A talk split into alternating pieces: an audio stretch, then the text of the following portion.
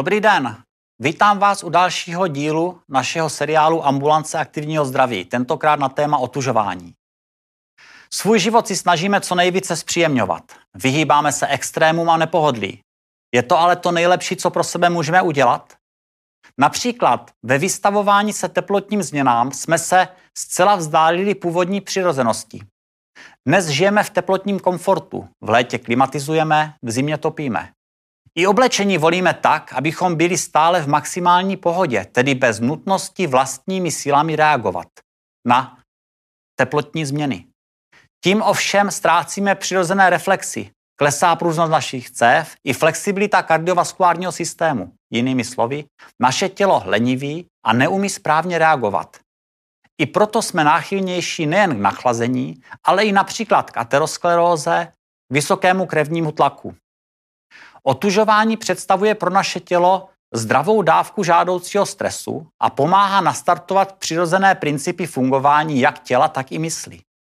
A protože stresové reakce organismu jsou naprogramované tak, aby jsou naprogramované vždy stejně, připravujeme tímto náš organismus i na jiné situace, jako je například psychické trauma nebo i onemocnění.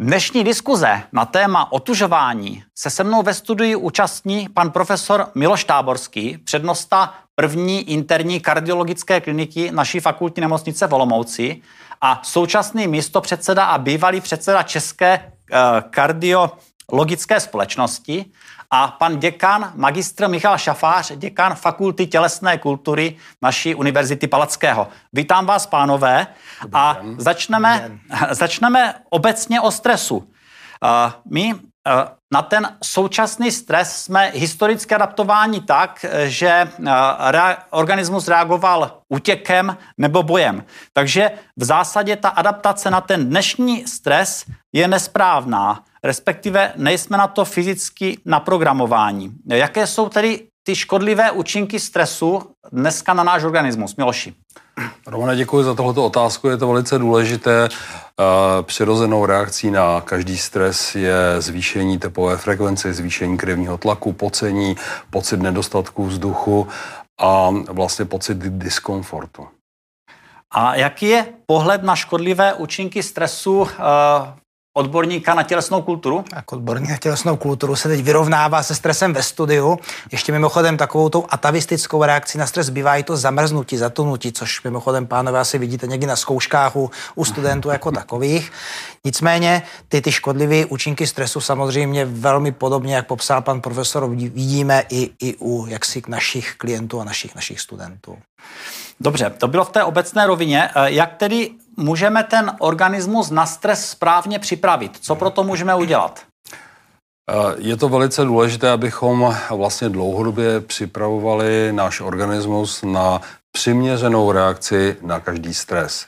Nejdůležitější součástí přípravy je fyzická aktivita.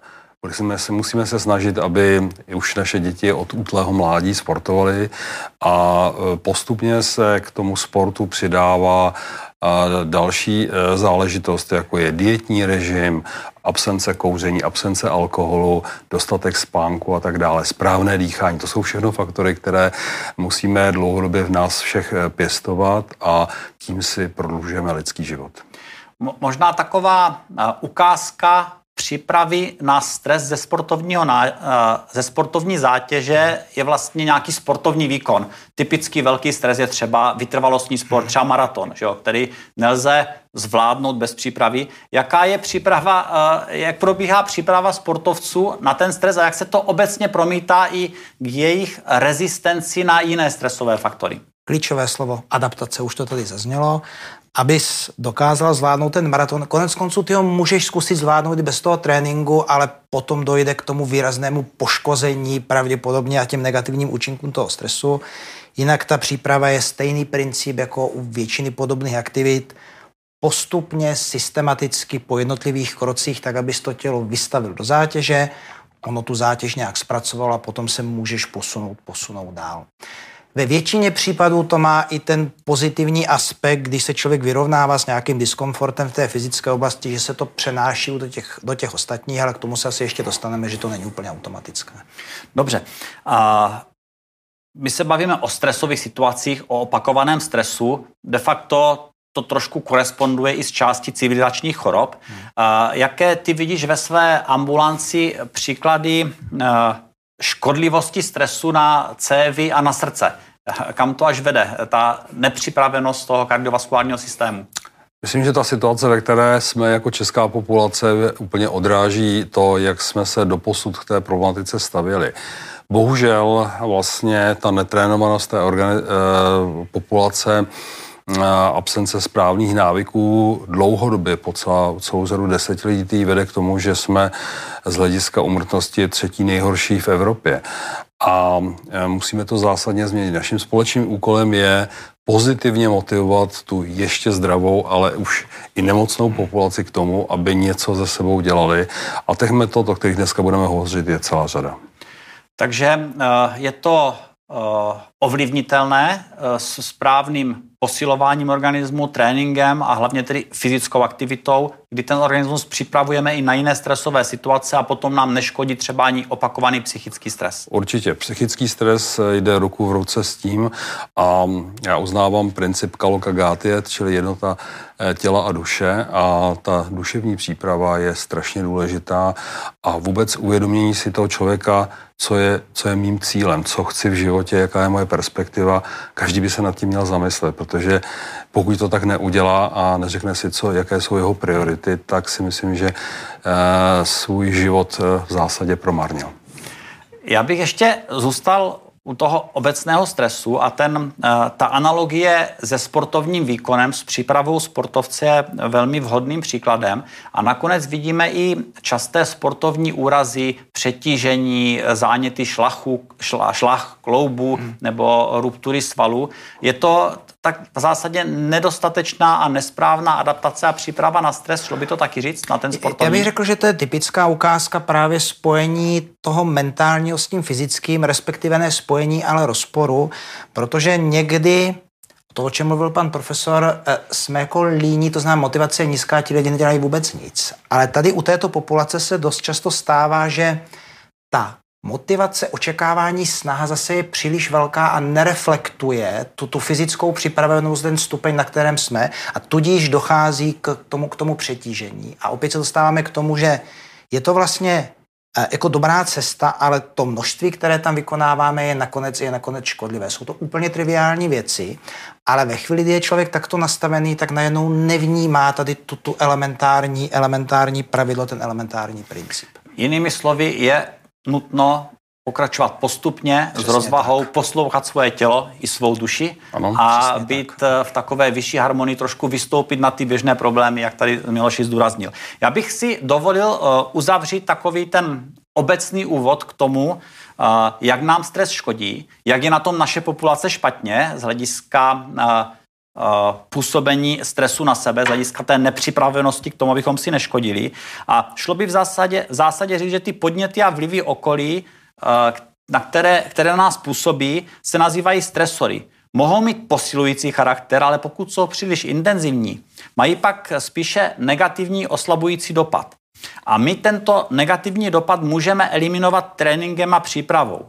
A protože eh, reakce organismu na různý stres je obdobná, ten organismus reaguje velmi obdobnými způsoby přes, svý, přes svou nervovou soustavu, přes eh, svou hormonální soustavu, eh, přes svou psychiku, tak i sportovním tréninkem anebo otužováním, o kterém bude dneska diskuze, můžeme zlepšit a svou, posílit svou odpověď na ostatní stresové podněty, a jak fyzického, tak psychického charakteru posilovat svoje zdraví, posilovat svoji imunitu. A neodpustím si ještě poznámku, že ono to bylo vidět i v současném covidovém roce a půl, kdy se nakonec ukázalo, že jeden z nejvýznamnějších faktorů, jak u koho covid proběhne, eh, je jeho fyzická kondice.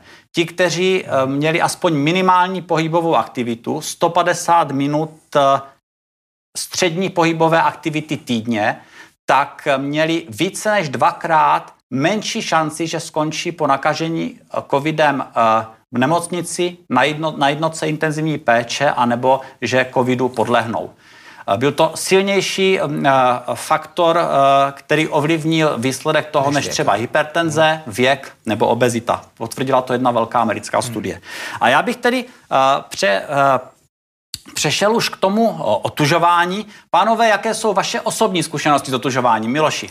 Moje osobní zkušenosti jsou dlouhodobé, zhruba od deseti let věku do současné doby a je to věc, která je nesmírně pozitivní a mohu ji každému doporučit za předpokladu, že ty začátky konzultuje se svým lékařem ideálně, protože zejména u pacientů, kteří už mají známé kardiovaskulární onemocnění, je postup, nutno postupovat opatrně, graduálně, postupně, takže eh, ano, ale po poradě. Od deseti let říkáš a jak konkrétně soutužuješ tedy od těch deseti let? Tak, začal to prozaicky, protože eh, v době před tou revolucí jsme nikde, nikam nemohli cestovat a my jsme pravidelně jezdili eh, na Balt. A Balt, jak je známo, je moře extrémně studené a i v létě tam dosahovaly teploty 15-17 stupňů a i také méně, takže eh, když se vhozen do studeného moře, to bylo moje seznámení s otužováním, ale nakonec se mi to zalíbilo, takže pořád rád jezdím k severním mořím, protože to, to funguje dobře, ale myslím si, že české rybníky, české tůně jsou naprosto ideální, takže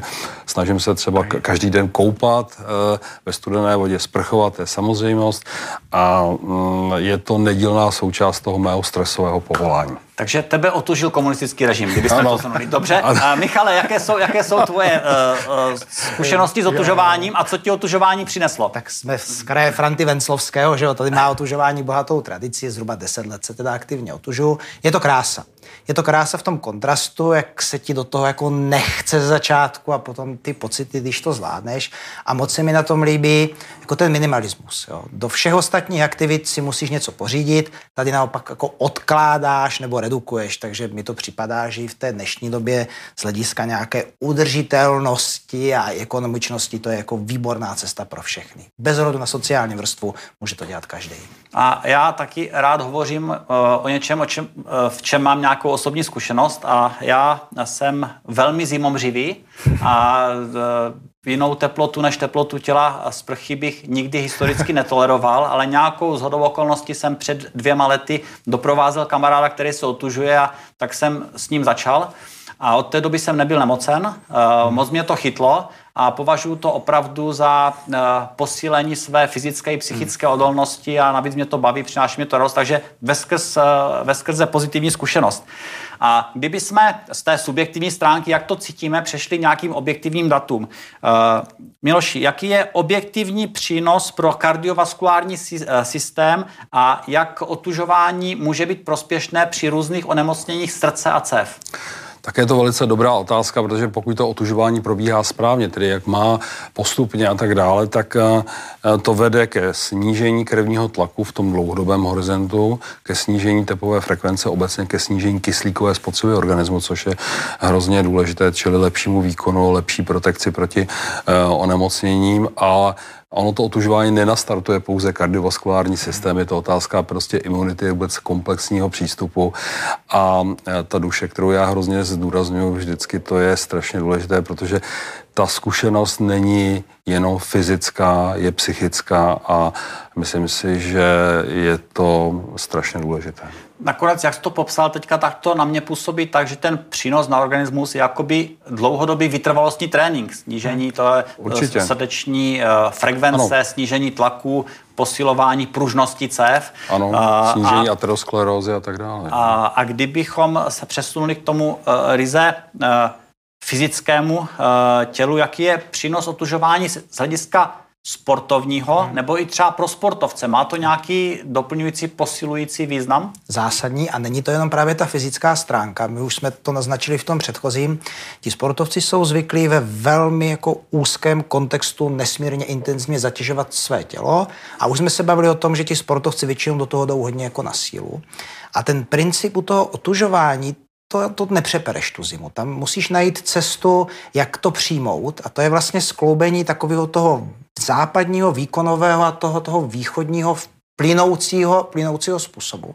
A když to ten sportovec tady dokáže, tak mám tam i tu zkušenost, že dochází k takovému jakoby trochu mentálnímu jako přeladění, že se lépe zatě, uh, při, potom zvládá i tu zátěž soutěžní v tom sportu a že to má velmi pozitivní přenos do té psychosociální stránky, to znamená mimo ten sport ve vztahové oblasti, jako by to ty lidi trošku jako otevírá a ukazuje jim to jinou cestu, jak zvládat, jak zvládat zátěžové situace. Já bych tedy přešel už praktickým radám a potom k dotazům diváků. Michale, ty máš asi z nás nejdelší zkušenosti, mnoha no, ne, ne, říkal o, deset, o deseti let, já, já jenom... A... já nejsem profesionál na rozdíl od vás. Že? To, to nevadí. A jak bys doporučil správně začít? Uh, já říkám vždycky dle, dle, jako, dle, dle chutě a stupně únaví, ale na tom se asi zhodneme opatrně, jakoby přiměřeně začít nejlépe jako doma, tou, tou studenou sprchou a zase můžeme bavit o tom, jestli jako ráno nebo večer, protože to má nějaké jako další aspekty, ale začít v tom domácím prostředí. Úplně bych se nebránil takovým jednoduchým věcem, jako snížit si v zimě teplotu doma, odkládat část oblečení, otužovat se vzduchem, to znamená chodit na procházku, kdy už na ten podzim, třeba jenom jako v tričku, opravdu si jakoby testovat, jak to moje tělo, jak to moje tělo reaguje a postupně se dostávat právě potom k tomu otužování, k tomu takovému tomu jako hardcore tvrdému v té ledové vodě, k kterému se asi dostaneme. A kdybych se zeptal, eh, jaké by bylo doporučení začít pro někoho, kdo už má nějakou zátěž, řekněme třeba vyšší tlak hmm. nebo eh, jinou kardiovaskulární zátěž? Určitě eh, u těchto lidí je to velmi opatrný přístup, ale je možný a vždycky je důležité, aby jsme začínali tou, tím psychickým zvládnutím problému, protože základ je hlava. Pokud si uvědomíme, co chceme, kam směřujeme, kam nám to posunuje, tak to vždy, vždycky eh, mnohem lépe. U těchto pacientů, třeba hypertoniků, po infarktu a tak dále, tak jistě ta vlažná nejdřív a později studená sprcha s postupným snižováním teploty a prodlužováním času té sprchy je velice dobrým e, způsobem.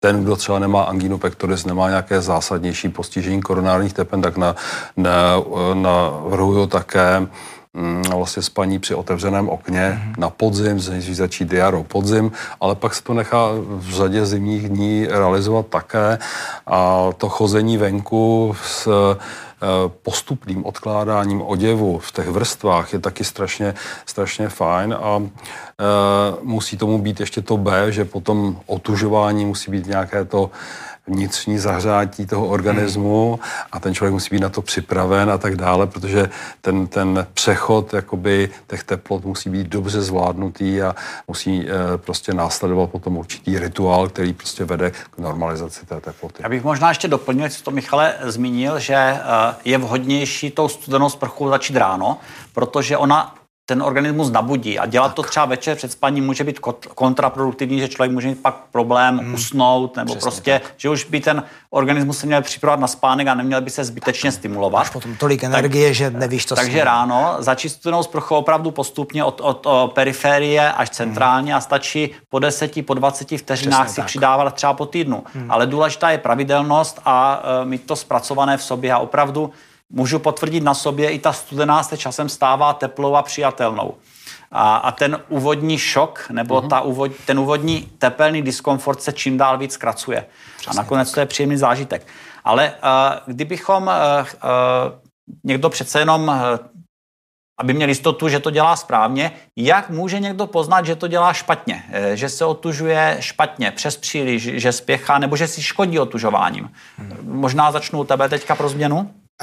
Já mám třeba i zkušenost sám se sebou, že když člověk jako testuje, tak takovým tím signálem toho, že to není úplně dobře, bývá jednak teda ty jakoby přechlazeny ty periferie, opravdu, že ti tak zmrznou ty, ty, ty koncovky, že, že strašně dlouho ti trvá to, to, to, to rozehřátí. A nebo potom situace, kdy vylezeš z té sprchy nebo z té vody a opravdu se dostáváš do dlouhodobého jakoby třesu, trvá ti třeba hodinu, dvě, než, než, než eh, se, se vnitřně jako zahřeješ. Takže to jsou potom situace, kde dá, to dává jasný signál, jakoby zkrátit tu, tu, tu, tu dobu toho, toho pobytu.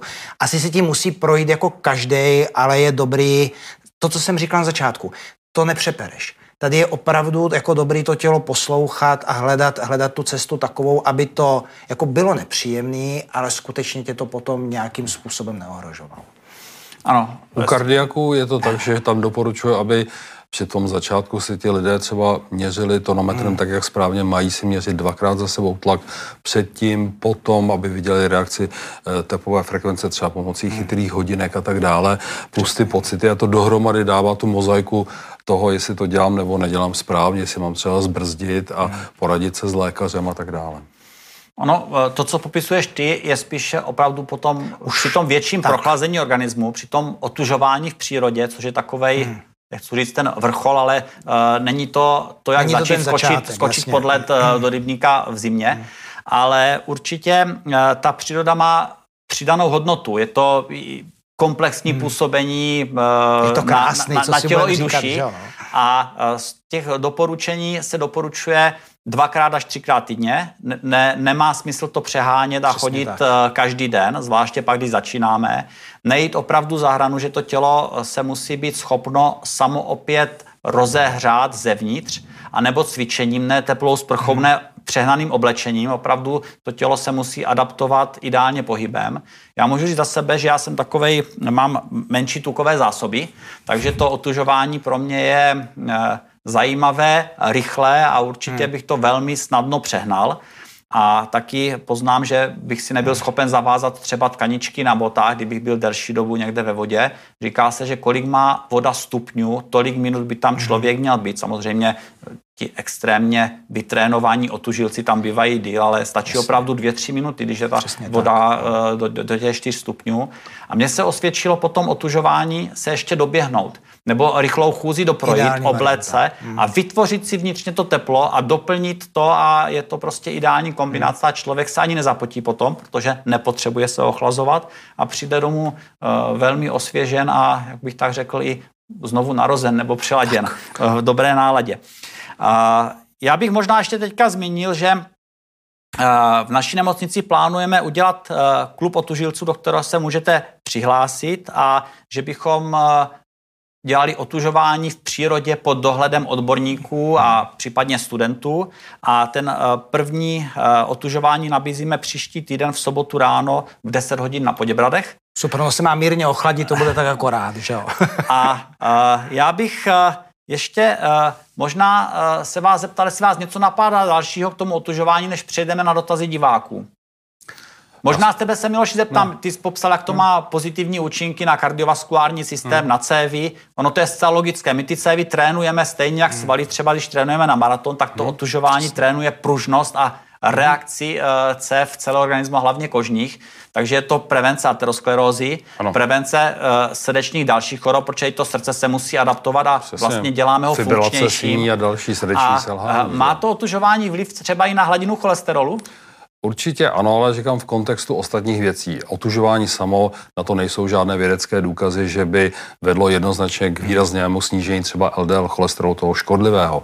Ale když už někdo jde do otužování, tak já říkám, ano, vemte to jako jednu ze součástí zdravého životního stylu, protože ta ambulance aktivního zdraví, kterou si ty e, zavedle, je výborná v tom, že má trošku komplexnější pohled. A my bychom ty naše klienty měli vlastně vést k tomu, že otužování, dieta, sport e, obecně, dostatek spánku, nekouření, nepití alkoholu, to jsou všechno věci, které by měly být e, jimi dodržovány. A když to ten člověk bude akceptovat, tak si prodlouží výrazně život. A tady už máme data na to, že třeba když takovýhle komplex opatření je, tak prodlouží tomu člověku život až o 6 let. A to stojí hmm. za to.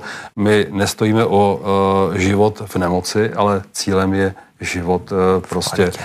v kvalitě a bez onemocnění. A o těch 6 let mu to prodlouží ve zdraví, nebo ve zdraví, v kvalitě. Přesně, tak, o tom to, to je. Bylo. Jo. Takže stojí to za to, protože si myslím, že když si máme či, říct... Čili ne o 6 let domově důchodců, ale před bránami do, domova. Přesně tak a, a míjení domova důchodců velkým obloukem.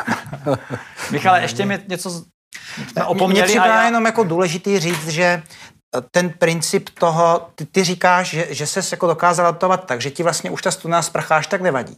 Já teda za sebe musím říct, že za těch deset let jsem snad nezaznamenal moment, kdyby se mě do té sprchy jako úplně chtělo. Jo. Ale ten pocit, který je potom, fakt jako za to, za to stojí.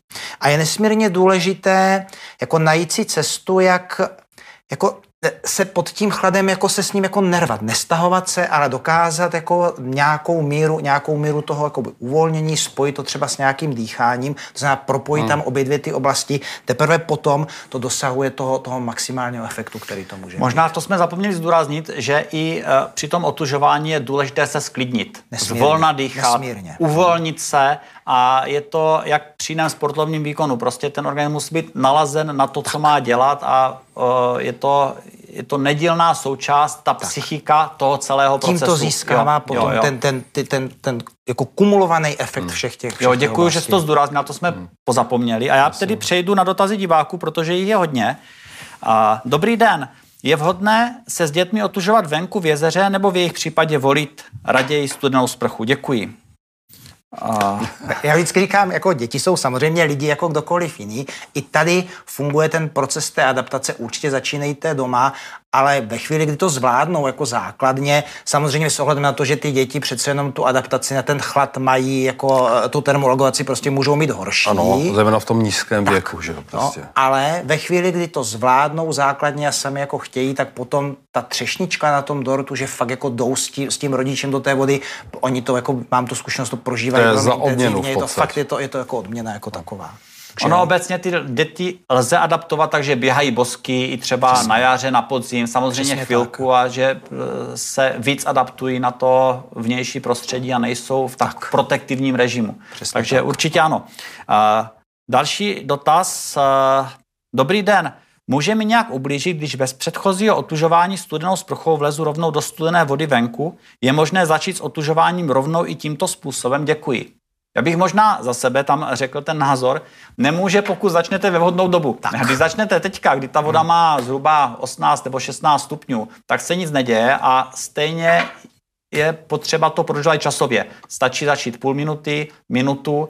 On ten efekt se dostaví až opravdu po minutě, po dvou, ale není třeba ty dvě minuty tam být hmm. na začátku a e, vydržet, e, e, dělat to dva až třikrát týdně, Určitě je vhodné to skombinovat i se studenou sprchou každý den doma, ať je ta adaptace opravdu komplexní a dobrá.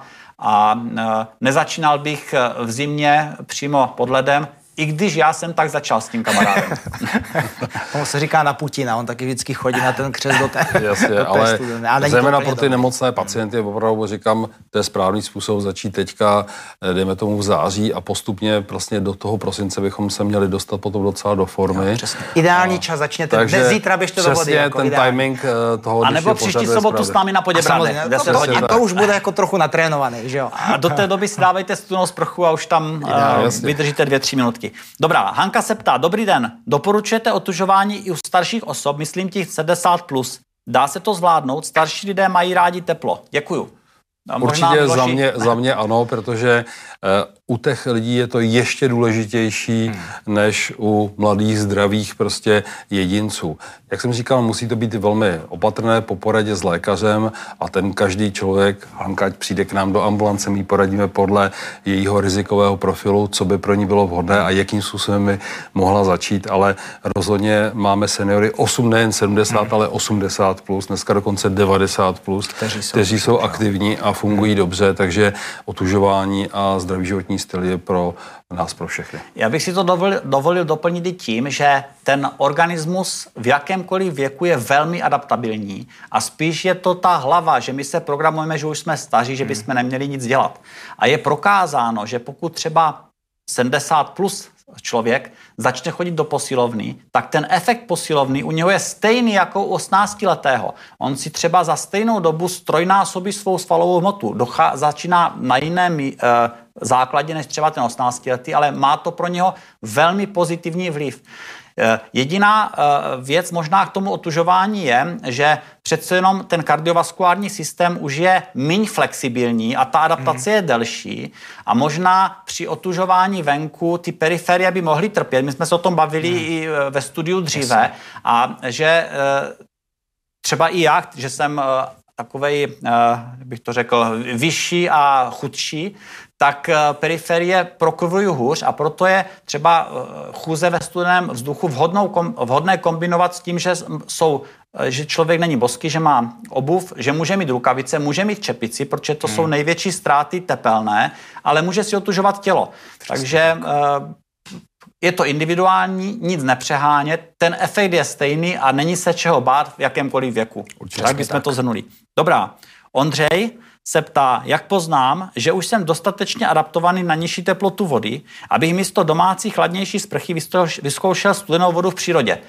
Možná, Michale, ty jsi tady měl Wim, Wim Hofa jo, jo, loni, jo. To je, On tak... má docela jako hezký program propracovaný, když si najde na stránkách, tak to tam je, ale zhruba moje zkušenost je taková, pokud vydržíte ty tři minuty doma jakoby pravidelně v té sprše, tak my už tady v tomto období můžete jít do té, do té vody jako takové, už, už, už to člověk zvládne. A k těm třem minutám dospějete, že můžete po 20-30 vteřinách přidávat po týdnu. Během 14 dnů, 3 týdnů se člověk může dostat, jo. měsíce se může dostat tady tak, k tomu Plus času. je ten pocit k tomu, že ten, ten je vlastně reflektuje tu obranu, takže ten pocitový uh, věm je strašně důležitý. Jo? Nikoliv ten první, když na sebe pustíte tu Jasně. sprchu, ale pokud tam opravdu dokážete do té minuty jakoby být, tak tak je to potom, už, už to dává ten signál to tělo, že to, že to zvládá. A, a je to stejné jako u každého výkonu, sportovního nebo jako jiného, je nutno se na to připravit, eh, jak mentálně, tak i fyzicky. Prostě těšit se, nemít z toho strach, rozcvičit se, zahřát tělo a do té vody vběhnout v uvozovkách jako pes, prostě být tam nepřerušovaně, bez nějakých hmm. psychických zábran, snažit se to užít. A ještě důležitější je ta fáze potom, opravdu se vnitřně prohrát cvičením a pohybem. A říká se, že minimálně stejně dlouho, jako je člověk ve vodě, by měl intenzivně cvičit na břehu. A nebo se projít, eh, proběhnout, aby opravdu ten organismus prohřál zevnitř. A možná ještě jedna věc, kterou byste neměli dělat, je to, když se otužujete studenou vodou, tak pak se prohřát vodou teplou. Hmm. To, to je špatně, to uh, je kontraproduktivní a nebuduje to, to, co to otužování budovat má. Určitě. A ještě musíme zdůraznit jednu věc, uh, převléknout se do suchého, protože jakmile člověk vyjde ze studeného rybníka, má mít po ruce prostě suché plavky, s, s, prostě věci suché a ručník a tak dále, takže všechno tohleto na tom musí být připravené. Já teda se ideálně koupu nahej, jo, ale pokud to teda jako jde, jde z hlediska společenského, protože to s těma plavkama v té zimě není úplně Jasně, příjemný. ale my tady ale... hovoříme o klubu. Samozřejmě, ne, když to bude v klubu, tak... Nuda tak, klub, ale tak, klub kardiaku nebo klub aktivního tak, zdraví. Samozřejmě, tak, samozřejmě. Dobrá, já přijdu k dalšímu dotazu. Dobrý den, eh, ptá se Tomáš. Jaká je podle vás vhodná či doporučná teplota vody pro kvalitní a účinné otužování? Děkuji. Mě to se tam taky bavili, jestli to zhrneš, Michale, ty? Nevím, jestli to zhrnu úplně přesně. Jako opravdu je tady je klíčové, že to je velmi individuální a že tam je ten proces adaptace, tak jak si vlastně říkala, že v různém věku začínáme s tou svalovou hmotou jakoby, a i na základě před, jakoby s různou úrovní, tak i tady ta tolerance k tomu jako je různá. Začněte tou sprchou a opravdu prodlužujte časové intervaly, nebo tak, jak tady bylo řečeno, ideální doba začněte teď někde na Poděbradech nebo v Rybníku a on vám, tak jak se bude postupně ochlazovat, to, to vám dá jakýsi signál toho, jak, jak na tom, jak na tom jste. Ale možná by se to nazývalo otužováním a opravdu Jasně. to už něco překonalo, tak se říká, že ta voda by měla mít méně než 15 stupňů plus, a vzduch pod 10 stupňů, pokud tak. se otužujeme vzduchem třeba procházkou svižnou pouze eh, třeba eh, bez trička nebo tak. jenom v tričku tak. s rukávkem v zimě kolem nuly, když je. Tak. Ale, ale vůbec, vůbec těm lidem neuškodí, když jsou třeba teď ty poděbrady tady teplejší, když do nich půjdou, jenom si vyzkouší ten proces toho oblečení, vyslečení, je, je to jako... Je, a je toho to vstupování to. kontinuálního a tak dále. Tak, seznámit se s tím a najít si svou cestu a ten, to, to, poslouchat svoje tělo, svoje tak. pocity a to je A vlastně to setkání na těch poděbradech bude v ideální čas při ideálních teplotách, takže tam je dobrý do toho, do toho vstoupit. A já bych možná ještě jednu radu uh, pro posluchače, kteří půjdou svou vlastní cestou. Uh, taková uh, doporučená doba pro začátečníky je, že by v té vodě neměly být víc minut, než kolik má voda stupňů. To znamená, když má 5 stupňů, tak rozhodně tam nebýt víc než 5 minut, nebo když má 3 stupně, tak víc než 3 stupně, alespoň ne tu první zimu. ať, ať, ať to nikdo hmm. nepřežene, jako nemá, nemá to smysl spíš budovat postupně jak svou imunitu, tak eh, svou rezistenci Ještě jsme hovořili jedno bezpečnostní opatření, aspoň ze začátku, a to já hovořím za kardiaky, nebuďte sami, je ideální no. být minimálně ve dvou, Ale protože přece jenom... Myslím, že to platí pro všechny, je to no. optimální, když tam jdete aspoň ve dvou. To týmová prostě toho, pro mě práce. Toho badyho, když tam máte. A navíc to může i přispět eh, k počtu otužilců, protože já, já jsem se dostal tak, že jsem dělal dozor někomu dalšímu a tím pádem jsem s ním začal no, před dvěma lety v zimě. Super. Dobrá, uh, mám tady ještě uh, možná dva dotazy, na které bychom chtěli zareagovat. Je lepší sauna nebo otužování studenou vodou? Děkuji. Tak uh, Jak to vidíte vy? Uh, Odborník na rekreologii a uh, tělesnou kulturu. Dle chuti a stupně únavy samozřejmě. Uh, já já můžu říct jakoby z vlastní zkušenosti, já preferuji spíš to otužování, nicméně ty pozitivní efekty saunování zase jsou jako popsány a určitě to, určitě to člověku ne, jako neuškodí. Kdybych si měl vybrat já, tak si vyberu jako to otužování jako takový, nicméně, když děláte cokoliv, tak zaplať pán za A z pozice kardiaku, jestli můžu doplnit, hmm. ono to není tak úplně jednoduché, protože těžší hmm. kardiak má kontraindikovanou saunu, znamená ty vysokoteplotní sauny nejsou vhodné a zvlášť, když třeba je člověk po kardiochirurgické hmm. operaci, má nějaký implantát a tak dále, to rozhodně není vhodné.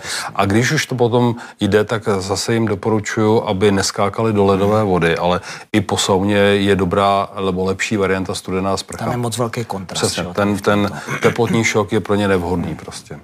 Ale jinak poslouchejte svou tělo, Přesně svoje tělo, tak, co vás jako. činí šťastnějšími, to je pro vás to lepší. A i v pestrosti uh, je ta, ta energie, ta síla, takže no. zkoušejte všechno a, a čeho se nebojte. Že? Tak, vytrvejte. A já bych zakončil, čas nás tlačí posledním dotazem a ten je... Ten je medicínský, Miloši na tebe mm. bude. Ma, ptá se Jarmila, mám potíže s křečovými žilami. Mohu otužováním zmírnit své potíže? Tak uh, je nutné říct, že křečové žíly otužováním rozhodně nevymizí, ale myslím si, že uh, vlastně lymfodrenáž a ty prvky, které uh, prostě tam u této diagnózy jsou rozhodující, budou zlepšeny, čili i, dejme tomu, progrese toho onemocnění se zpomalí, je mm, otužování v tomto případě vhodné, ale samozřejmě s tou výjimkou člověk nesmí mít otevřený bercový vřet, to je samozřejmě kontraindikace. Takže křečové žíly ano, nevymizí, dělejte to s rozvahou. Uh, je to naprosto v pořádku. A zejména v letních měsících, že křečové žíly jsou problematikou žen, já říkám vždycky od května do října, hmm. protože ty dámy musí mít fenotonika, musí mít hmm. kompresivní punčochy, takže na to otužování a sprchování studenou vodou právě těch dolních končetiny v té, u této diagnózy je hrozně vhodné. A rozhodně vám to zlepší náladu. Určitě, určitě. Takže nožky jako laníka. Tak. Pánové, já vám moc děkuji za dnešní diskuzi. Myslím si, že jsme přesvědčili některé posluchače, že otužování je velmi vhodným doplňkem správného životního stylu a posilováním svého zdraví. Děkuji vám. Děkuji Děkujeme. Za pozvání.